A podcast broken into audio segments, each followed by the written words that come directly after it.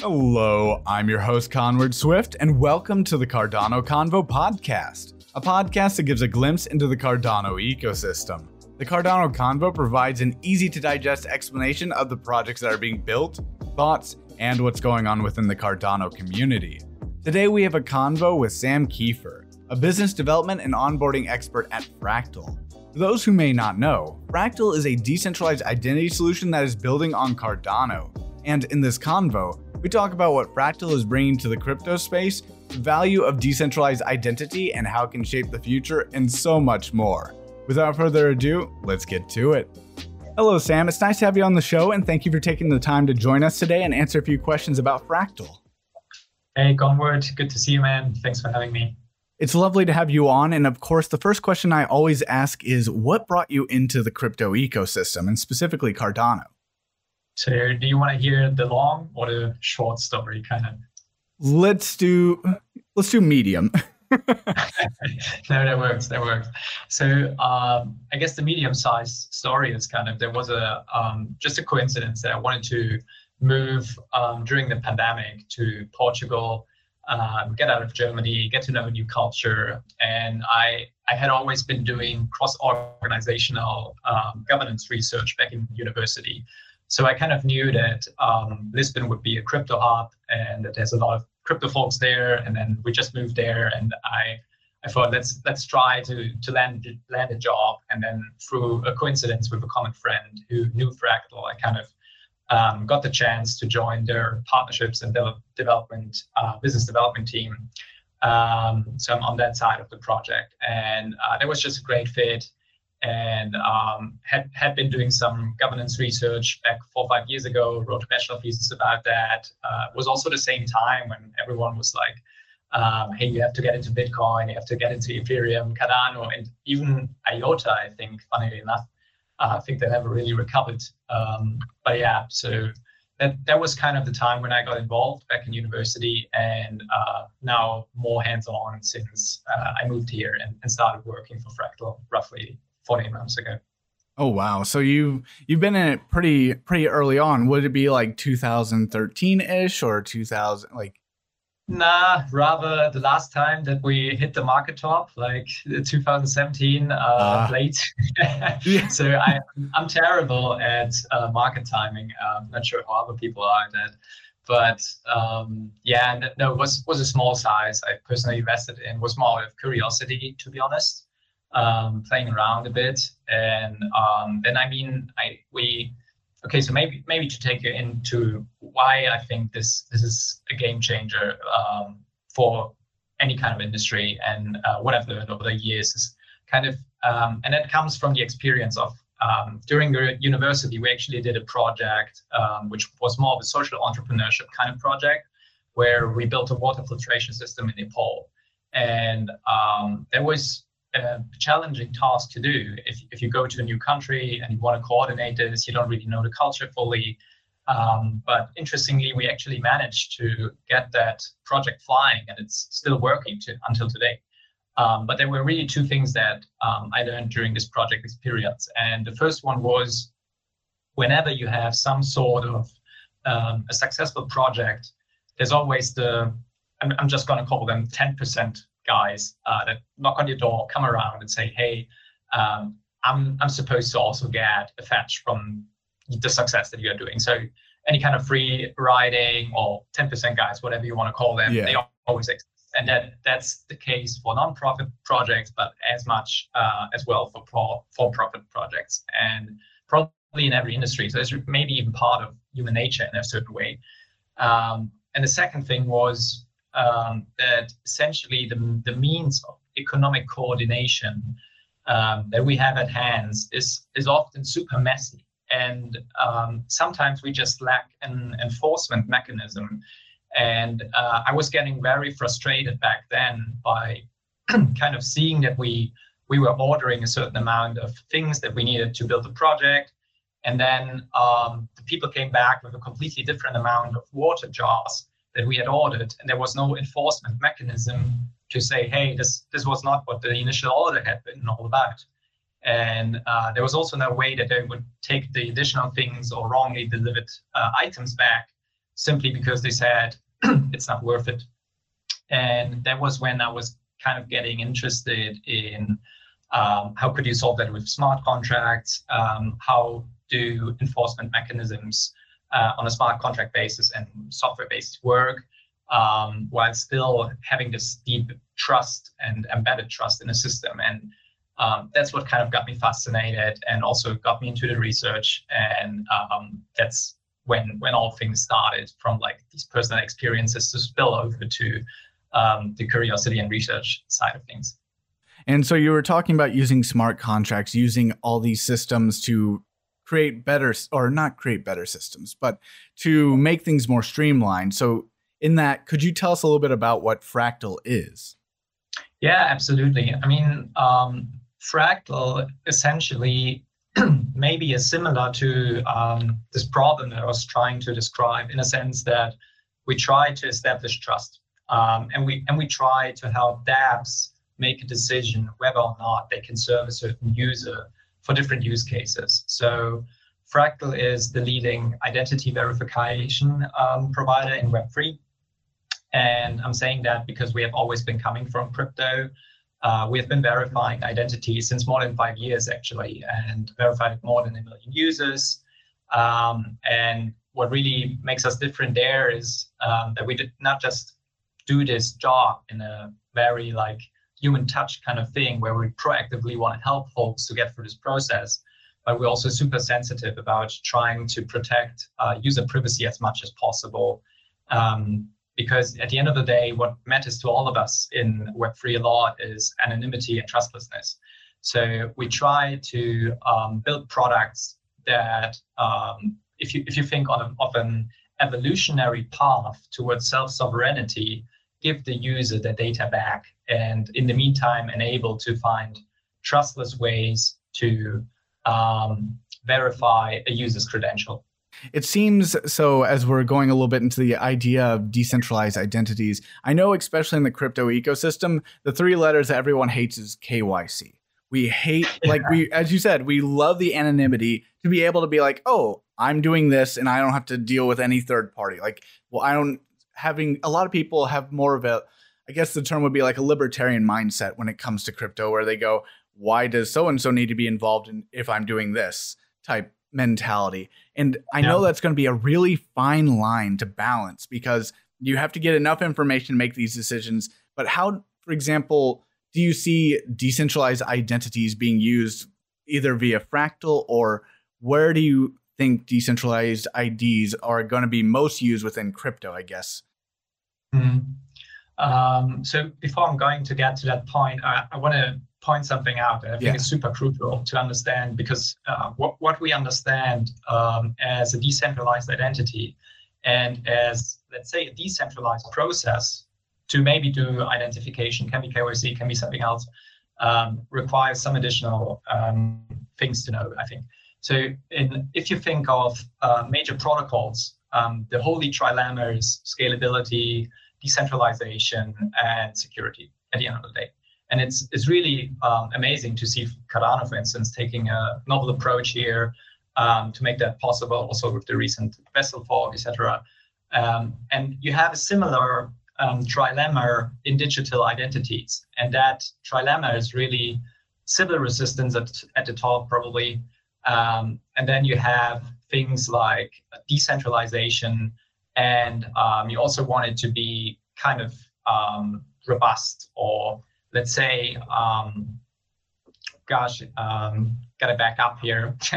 no, it's the privacy part. So um, let's back up. If, if you think of the trilemma of identity, what it really is all about is privacy, Sybil resistance, and decentralization. And um, you, you gotta have to find a good balance between those three in order to satisfy the needs or use cases that we have in crypto. And I also think that there's not one single best solution for all different use cases. Let's also be honest. Um, for instance, there's a lot of solutions out there which uh, make it possible or claim to make it possible that you can preserve your anonymity um, but maybe they, are not Sybil resistant. You can you can take WorldCoin uh, as an instance or example for instance, uh, here, where essentially the idea was, hey, you, you just scan your eye or your iris, And then you're to trust um, that WorldCoin Foundation or the system essentially deletes all your data, the pictures of your eye, essentially. And they're to issue a decentralized credential, which then helps you to um, go into the space and do, let's say, one person, one vote. Um, the problem with that is it's also not really um, decentralized because the way how they might delete or store data is with one central entity. And um, Fractal has exactly the same dilemma. Um, you, so are we fully decentralized? No, not yet, because we, we are kind of also um, a central entity that takes up the responsibility and the pain in the ass job to do the hard work of verifying identities. Um, but what, what we try to help with is that we can get Sybil resistance and then we can get um, kind of the trustlessness and the aspects of not having to expose your identity or your credentials to every single dApp. So we, we don't want users to strip down naked in front of every walled garden. And we also don't want users to do the same fucking process over and over again because it's just annoying, as, as you were saying. Um, so that's currently where we kind of have the balance of we have we have ironed out a process how we could do that um, while preserving privacy to a certain level, while um, working with zero knowledge kind of proofs when you verify digital identities. Um, we haven't figured out yet um, how you can decentralize the actual verification to say um, a DAO structure or something like that. Does that make sense? Yeah. So that's a lot to unpack. And it makes sense to start out centralized and move towards decentralization the same way that DEXs came about after centralized exchanges, because it's a lot easier to run everything centralized then move everything to a decentralized method because that allows for specialization. But as you develop that more, it get you start looking at it and going, as you said, how can we decentralize this? How can we take what we've currently got centralized and make it function on a wider scale, decentralize it? So no, I totally see what you mean. And also I completely agree with you. It's whether it's digital identity, whether it's crypto, because I know, especially in the cryptocurrency ecosystem, there's a certain level of tribalism, it seems, between different cryptos. Yeah. Whereas yeah. some will say Ethereum, it's going to be the end all be all. And it's like, it might be really good in this aspect, but it's not going to be really effective in every aspect. In the same way, coming from a pharmaceutical background, one drug that acts on a ton of receptors doesn't mean it's the best drug. It can cause a lot of problems. So some mm-hmm. are going to be more specialized. So it's interesting to also hear about how you're trying to balance that out because again trying to go okay let's build something relatively if not unique then we have to go okay how are we going to decentralize it because as you said and i like the metaphor you use so that you don't have to strip down in the walled garden like yeah it's yeah. Exactly. It's a lot to put together. Like it yeah. seems like a really large task, but it seems like you guys have a great team to do it. Yeah, I mean, if you can think of the identity space really um, as being on a journey towards more decentralization and more self-sovereignty um, in terms of users owning their own data. And, and that has been the mission of Fractal ever since. And the end goal, we want to kind of incentivize and reward users um, for sharing some aspects of access to their personal data or a zero knowledge um, kind of proof of access to their credential um, and it's going to be the user that's in control of the data and it's going to be rewarded. That's that's the end goal. And in the meantime, you have a market, you you have Web3 projects, um, and you have an evolutionary path towards this end goal. And currently, um, if you think of where we came from, um, it, it actually was really the case that a few years ago, there were Fractal and a couple of other providers, and they only did identity verification in a Web2 way. So you were kind of um, collecting, say, a liveness scan for uniqueness use cases, um, or you were collecting some sort of an identity document or a passport or driver's license, and um, then you added or linked that to a wallet address. And essentially, you were giving a wallet address to a Web3 project, and we're saying, hey, good luck. Uh, here's your wallet address that's KYC'd. Um, write it to your smart contract. And um, if, if they wanted to have that in an automated way, you were just giving them an API call, and then they would have to figure out their own credential management system how they um, kind of gauge certain use cases on their platforms. And uh, that's kind of where, where we came from, where, where there's essentially no Web3 product. And now the space is in a uh, in, a, in a stage where essentially projects like ours uh, and various other providers have found ways how you can verify a credential on chain or other um, people think that maybe having something like a KYC NFT passport is a fancy thing to have these days. Um, certainly has some drawbacks in my opinion, but um, essentially we found ways how we can bridge the verification proof um, from a, a purely Web2 way to finding a Web3 way how we can verify this credential so that essentially um, Adapt has much easier way of interacting with this kind of thing because a smart contract cannot answer to an OAuth or API call. Um, and, and that's where we are currently at. So um, the, the industry is at a stage where on-chain verification of credentials is possible, but we're not yet at a stage where the market has found a practical way to fully and only have users in control of, of the data through, say, a self-sovereign identity wallet, and uh, then selectively give access to KYC AML data, which is like super sensitive in terms of the um, compliance requirements and data access requirements.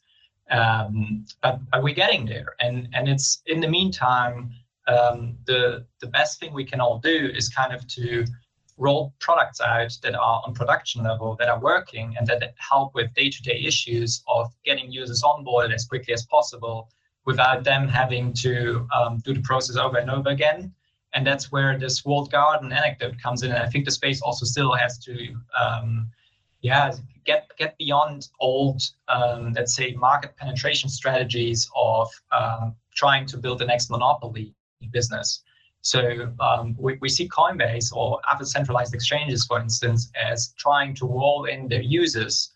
And the issue with that is um, that at the end of the day, if you even if you work with a decentralized identity, um, you kind of have a decentralized identity for Coinbase or uh, the centralized exchange. Um, and, and you cannot really do anything with that because that entity has no interest in um, letting you access that identifier on any other kind of decentralized exchange, um, regardless that they are doing most of the software stack in a centralized way anyways. But um, you, you see what, what I'm getting at. And, um, and, and our vision, and that's what we are already currently supporting, is more like um, let's try to issue credentials um, where a user gets his digital identity once, and then you can take that to 150 plus dApps and you don't have to do anything else again other than logging in with your wallet and signing a, in, in case, and that depends on the integration method, signing an authorization in case um, you, you want to share your credential with that app. And, and that's it. It's a two, two-step process, and you essentially enable um, to, to take your digital identity wherever you want, which also means that users don't belong to one project anymore. They just uh, they're just floating around, and uh, everyone should try to make it as easy as possible for those users to use as many services as we as they can, um, because that's kind of where where where everyone benefits. If you if you get beyond ah this is my user, I, I don't want him to use any other kind of protocol. No, we, we actually benefit if uh, if people don't get frustrated, have their heads against the wall, and stop using one services and all other follow-up services um, and and that's where we want to like kind of support the space and all right now. Oh, of course, and that's a lot to unpack there. Um, it looks like uh, you talked a little bit about the fractal token, which we will get into, but I completely agree with you.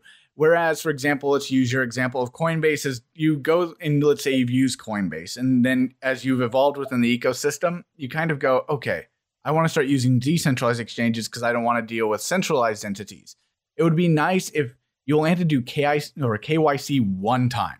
Because the most yeah. frustrating thing is if I'm like, because before Dexes, I'd have like a KuCoin account, I'd have a Coinbase account. Each time yeah. had to do KYC. I'm like, yeah. God help me. I have to grab my like driver's ID, go scan that, take a photo of myself. Like th- just the amount of steps. I'm like, I have to do this again.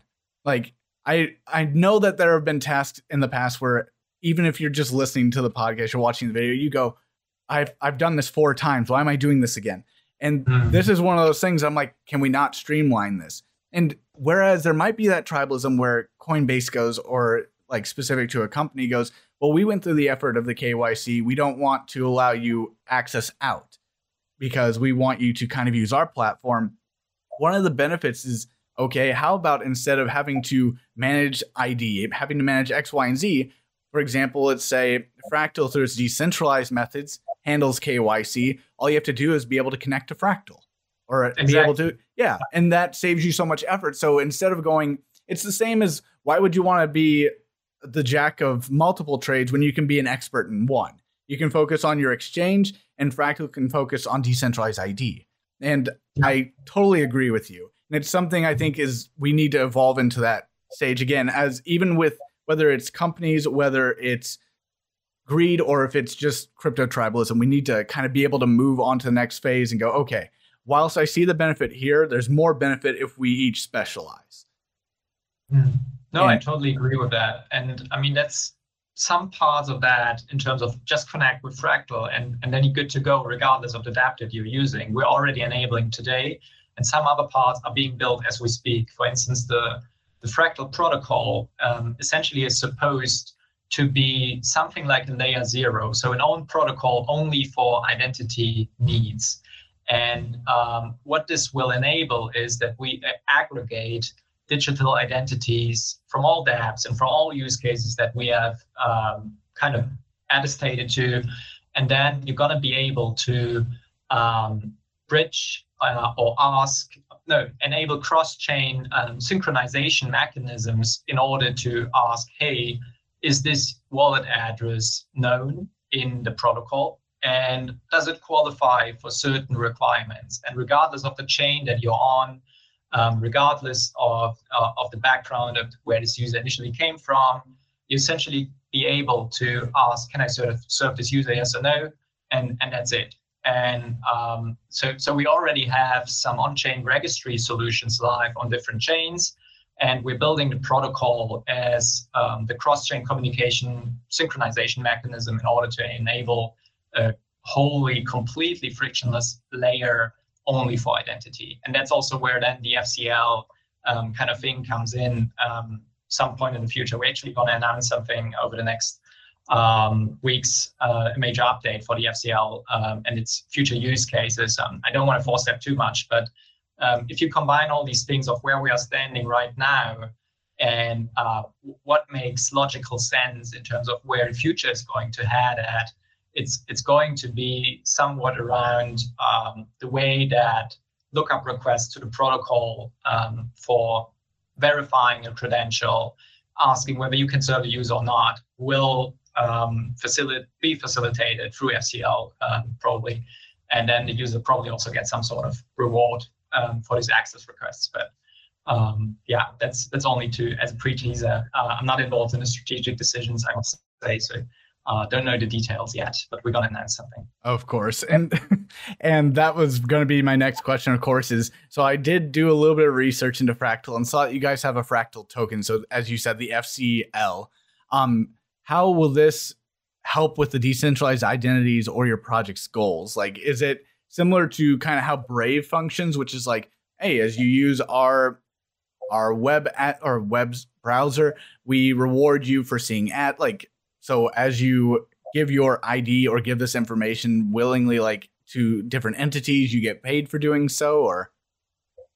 Uh, I mean that that was once the idea. So we back in the days we also had um, a different angle for the Fractal protocol. We once also built a Fractal wallet where essentially you were able to aggregate certain browser data and then get rewarded for access to that uh, browser data aggregation in some sort of FCL.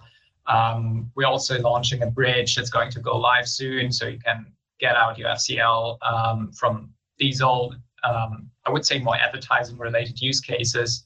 Um, but that, that's not exactly the, the strategic focus of the protocol now, um, because we, we want other projects to build, say, a, an advertising use case um, based on identity credentials on top of us. So um, the FCL and the protocol is more as something like a foundational ground layer where um, it's way more seamless and easy to connect to than uh, the current products and solutions that are in place. Um, where I mean, we we do have cross-chain compatible um, solutions in place, but they are not fully de- decentralized yet. Um, and one reason for that is that the way how and, and now we're getting a bit technical, but um, the reason for that is that the way how we administrate and update identity credentials is currently not fully transparent. Um, and, and part of the protocol and uh, the reason why we're doing this is that we want to be more transparent about um, how have we initially accepted or issued a certain credential, how has that uh, the status of this credential changed over time, etc. Um, so yeah, that's um, kind of how how you can think of it. But in terms of use cases, which which you also mentioned, yeah, um, it's like we, we really want to change. I think the narrative about how you think about identity in Web three, and that's because normally the first thing, as you mentioned, is oh yeah, this is KYC. I don't want to do it. Yeah, and um, that that that's understandable. That's understandable um, because we're all super sensitive about our data, and we, we don't want to strip down naked in front of everyone especially if you have such sensible data as sometimes passport data.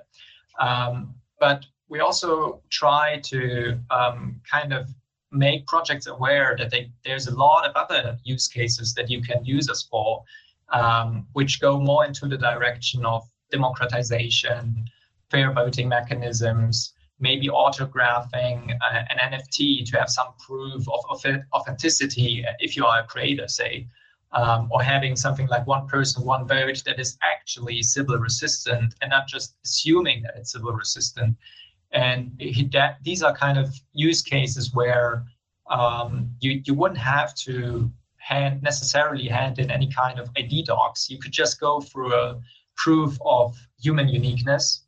Um, and then essentially that helps you to distribute uh, airdrops fairly, or throw bots out of a project, or create unique gaming uh, accounts, or facilitate Sybil resistant quadratic voting. And I would I would even say that um, probably adoption wise, these are the use cases which we think will be of even more importance than the KYC compliance driven use cases, um, which are always related to some sort of investment uh, mechanism or transaction that's going on. Oh, and one thing I'm glad you kind of touched on was the democratization or moving into because I know one of the big things right now is DAOs. Everyone's talking about we're going to have a DAO, we're going to do this, and we I've had many whether it be Twitter Spaces conversations with people. I believe we even had quite literally a Cardano convo about the idea of governance, and mm-hmm. one of the problems is it's like okay, the most the easiest form is okay, the amount, let's say, of ADA you have, the more ADA you have, the more votes you have. And it's like democracy. Yeah. Yeah. yeah. I was about to say, but then the, what if you wanted to, let's say, mimic the US voting system, where, for example, there's two branches of the Congress. One is, as you said, like the first version, which is having more voting power. And the other one is doesn't matter how much ADA you have in this case, one person, one vote. So it allows for the whales can't control everything because they would have to not only have the whales on board, but have a majority of people, for example, or 60 in the case, I believe, of Congress, like 60 or 66% on board as well. And the only option is okay, you have to do KYC. Like that's one of the options, which, of course, as we just said, is kind of the kryptonite of crypto people. They don't want to typically do that. Or if you can have something that creates, as we've talked about, a decentralized ID that could be attached to a wallet, for example, you can remove the bots. You can remove the game theory behind, oh, I'm a whale. Oh, it's per wallet that has a thousand ADA. I've got a million ADA, so I get a thousand votes this other way. So it's just more of a pain, but I get my votes no matter what. And being able to go, no, no, one person, one vote, that's an amazing use case that I can't wait to see because, as you said, whether it be, I mean, it's just like the governance version of a CAPTCHA, really. Yeah, no, exactly, exactly, and I, I think that's where um, just the ways how we economically coordinate is being redefined by DAOs, and as we get more aware of say botting issues or fairness issues in the community, and, and once the pain is high enough um, for, for projects to realize, ah, this is actually pretty shitty. If I spend more time throwing people out of my community that I don't want to have in there uh, because they're just annoying everyone, uh, then uh, maybe it makes sense to introduce some sort of uh, either a reputation-based entry requirement or some sort of one person, one vote Sybil resistance enforcement mechanism like our uniqueness gating. And uh, that's where, and, and now I'm coming back to what I, what I said earlier. Um, one other solution that's out there, for instance, are social graphs. So you can use social graphs um, like BrightID or other solutions to basically say, hey, um, I know this person is the, is the person who's claiming it to be. So I can attestate that I know this person and it's a real human being. Um, the problem with that only is that it's also not for, let's say, um, voting mechanisms on a country or nation, nation basis or community basis. Um, you would only have to find a group of people with bad intentions in order to attestate to each other. So it's it's not really restricting you from creating duplicate accounts. And one of the disadvantages, uh, usually in these systems, you have some sort of mechanism where if if someone finds out that there's a, a fraudulent activity or, or, or, fake account or whatever, then um, you can downrate that account. And essentially, everyone who's connected or close to that account from the attestation also gets a downgrading. Into, and that, that gets sketchy in terms of something towards a social credit system where it sounded very black mirror-esque which is yeah exactly. I, I don't know. I, I wouldn't want to live in a world where um, you, you're kind of for the bad behavior of others where you just did a mistake because you thought you know somebody you get kind of drawn down. That's i don't know or being even just associated that gets very much to forms of governance that we've seen throughout history and we want to typically avoid. So, yeah, exactly. So it's a, a, big part of problem in the identity space is also not just how you enable, say, Sybil resistance for one person, one vote, but also how you enable that without um, making potential discrimination possible. So uh, whenever we work with user data, for instance, we would never want to put any personal data on chain. We would also never want to associate a wallet address with, say, a nationality, because that would make a smart contract able to just go through all nations until you know from which country a certain wallet address is from. And then who knows for what use case, but then they would start discriminating based on country um, information. And that's that's kind of the challenge that you have in the identity space. You want to enable solutions that solve the problem at hand, say throwing bots out or solving a compliance use case, but you've got to make sure that uh, the user data is still safe and, and secured and um, cannot be exploited by anyone with bad intentions. So you want to make a cure that's not worse than the illness itself. Yeah, exactly. So it, it's it's just the, the the level of thought you have to put into this in order to um, like balance practical needs sometimes vis-a-vis um, like like just standards how we want to put this and, and create digital identities and this is just an evolutionary um, path and and that's also the reason why we're not yet at the stage of say, self-sovereign identities where only users are in control of their data, simply because there are certain practical reasons, mainly from the compliance-driven use cases where um, in edge case scenarios, someone needs to have access to data. That's why you can't fully delete it um, for compliance use cases yet. Um, would we be feasible or able to do this on a technological level? Absolutely. Uh, but the issue is more, can you um, convince your regulator that it's okay to delete all data after you did that with, without having any possibility of retrieval later on in case something bad happens. And that's ah, that's the tricky thing. Uh, why the compliance use case, at least in my opinion, not necessarily will end up as something like a self-sovereign identity use case. Um, but let's see, let's see. It maybe maybe there's going to be a good twist, and we're going to find a way around it. Um, for all use cases that are not compliance driven, though, it's definitely moving towards self-sovereignty, uh, no question about it. And, and that's where we, we also want to proactively incentivize this and uh, work towards this. So uh, that's it's kind of it's been amazing to be part of this journey already, and so many things have changed over even a year now that have been with Fractal, uh, and I'm and I'm sure we're gonna be way further down the decentralization and self-sovereignty uh, around in say six or 12 months from now. Oh, no doubt about it. And so, on the topic of future, um, where do you see fractal and decentralized identities going in the future? Let's say next five or ten years. I, I think that um, there's really two kinds of um, use cases or, or things that will change. Um, the first one is there. I assume um, that there's going to be a way bigger awareness to building fair communities and DAOs and and and the way how you um, essentially build an actually engaging community that's going to be way, way different from where we are right now. Um, currently, community management, growing your uh, user base is heavily exploitable to bots. Um, we not, not even Twitter actually knows probably how many bots they have as users, but in Web3 we also sometimes don't fully know that, and that's gonna have to change, especially in the gaming industry, um, where you just if the game mechanics essentially enable it that those who come in first get the biggest rewards, you want to make sure that these are actual people who contributed to the project and are real human beings and not any kind of bots. So um, I think from a fundamental um, perspective, it's going to change from who has the quickest um, growing user base to who has the most valuable, the most engaging user base with real human beings. Um, so that's probably one change I expect.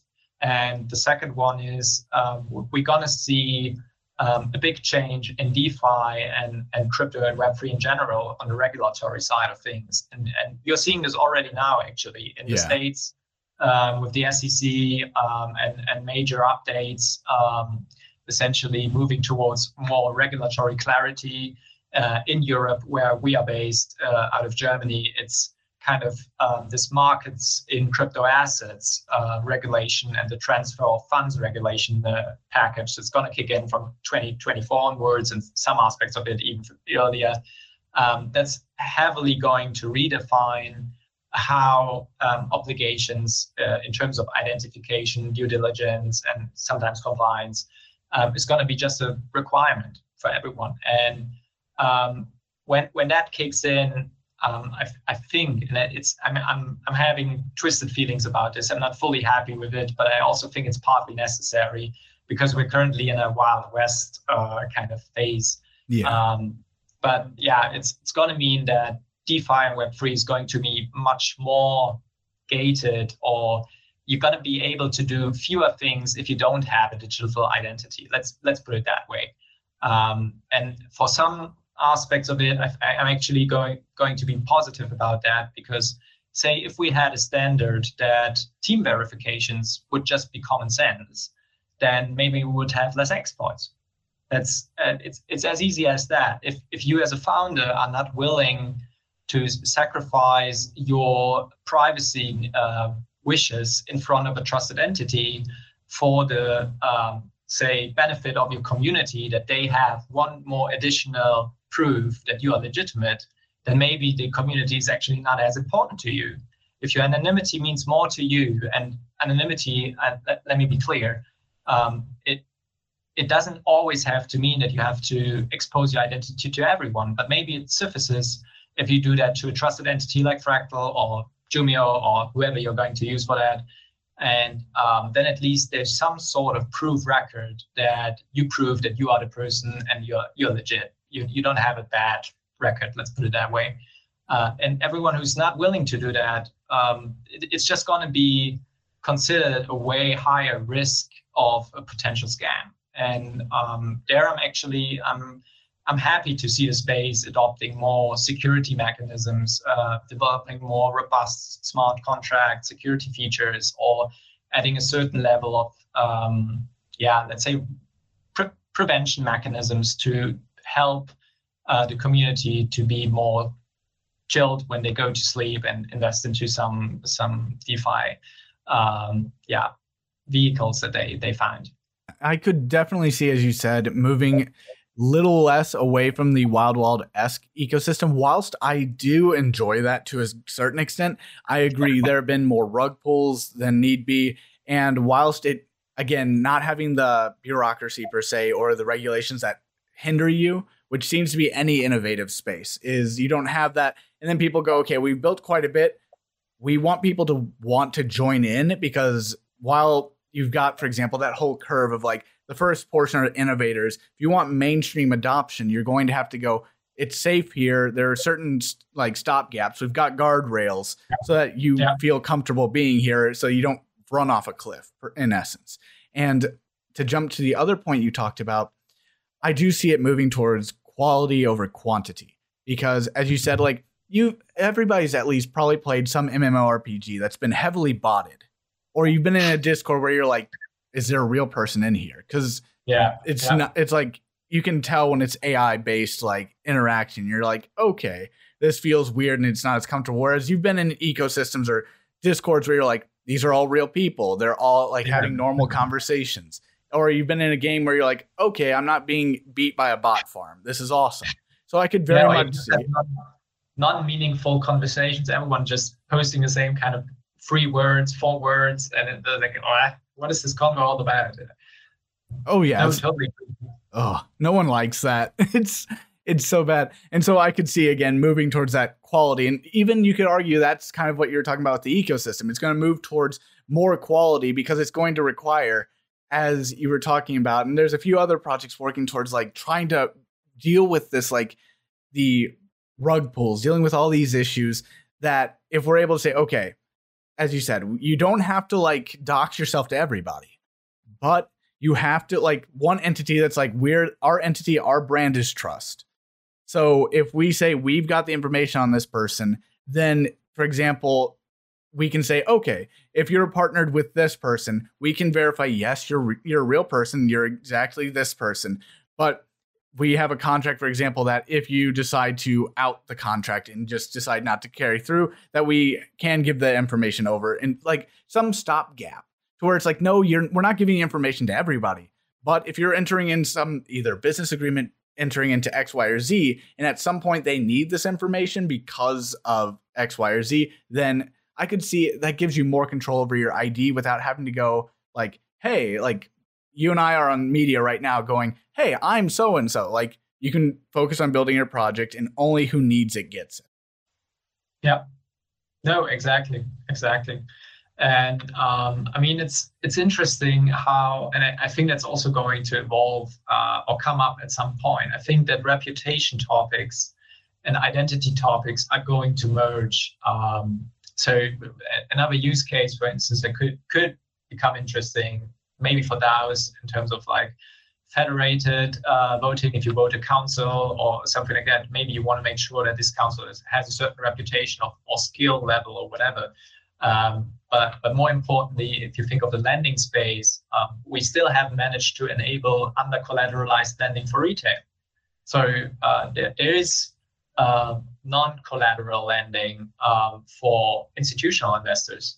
But there any any forms of even over-collateralized lending to retail is really difficult to do, just because you don't really have the mechanisms in case somebody is uh, defaulting on its loan um, to, to kind of track back and and and, and see if um, you you could issue um, a loan to them without additional risk. And and if we manage to converge reputation and identity topics somehow in a trustless way while, without enabling discrimination, but still um, helping projects to define a, a, better credit score or a better um, risk reward calculation, then maybe that's a use case that is going to evolve. And, and that's going to be massive um, because then we not only have the biggest democratization story of investment opportunities worldwide, which is already evolving right in front of us as we speak.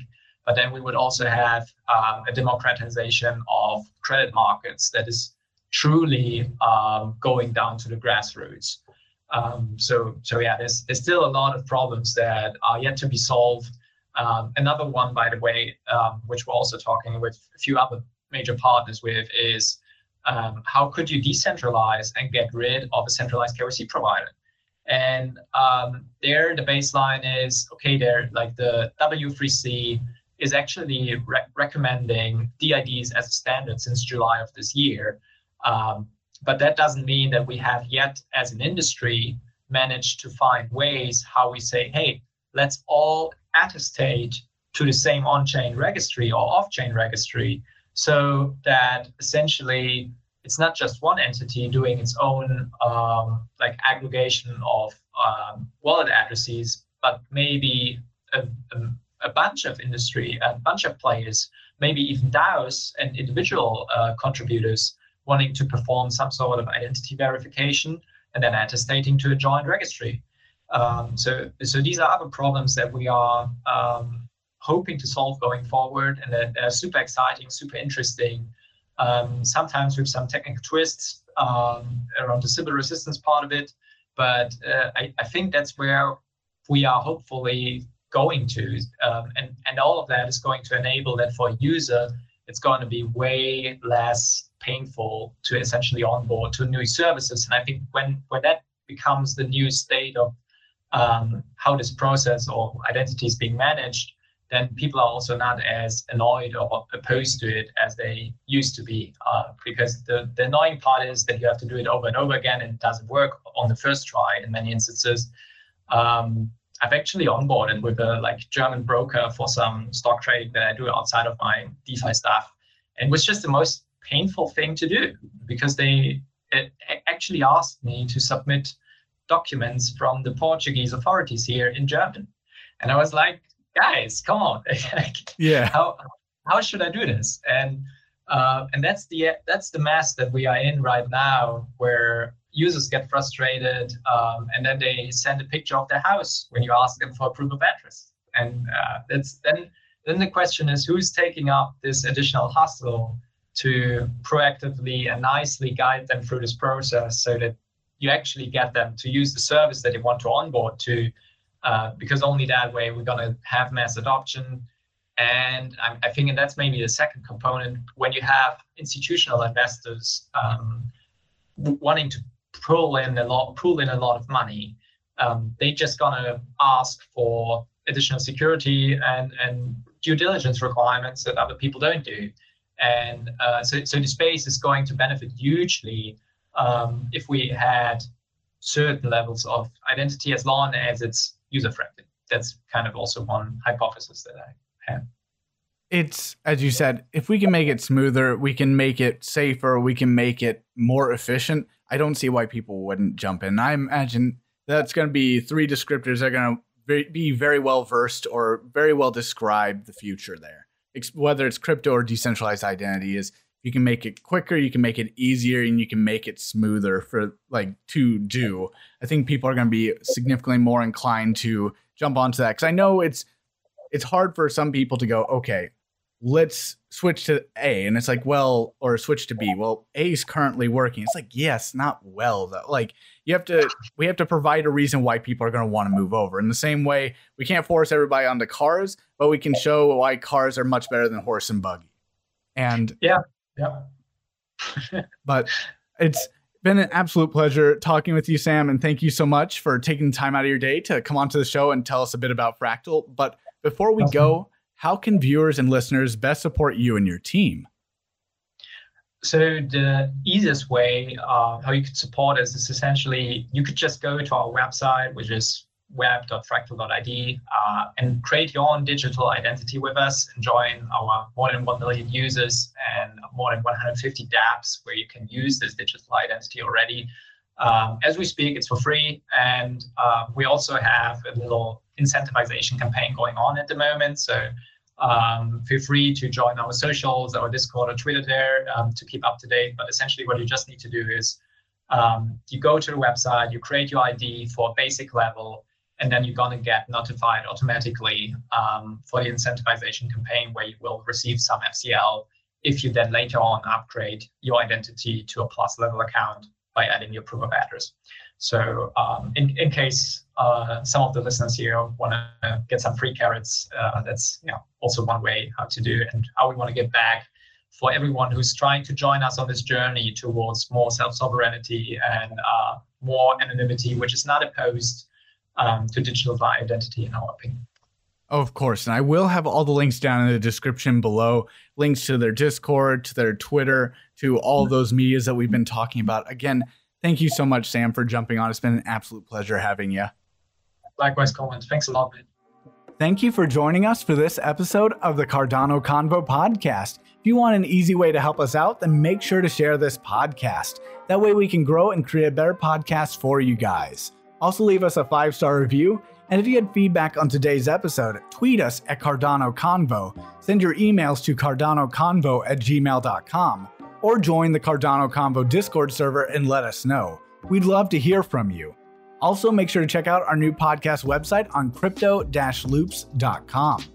We'd also like to take a moment to thank our sponsor, Loops Pool. If you want to help out the podcast and are looking for a Cardano stake pool to delegate your ADA to, then think about delegating with Loops Pool. That's Loops, L O O P S. And lastly, I want to let our community know about an NFT game slash project that we are working on. The game is called Flooftopia, and more details can be found at flooftopia.org or down in the description below. We have a Discord server and other socials, so make sure to check out our website to learn more. Again, thank you very much for joining us, and we'll see you in the next episode of the Cardano Convo.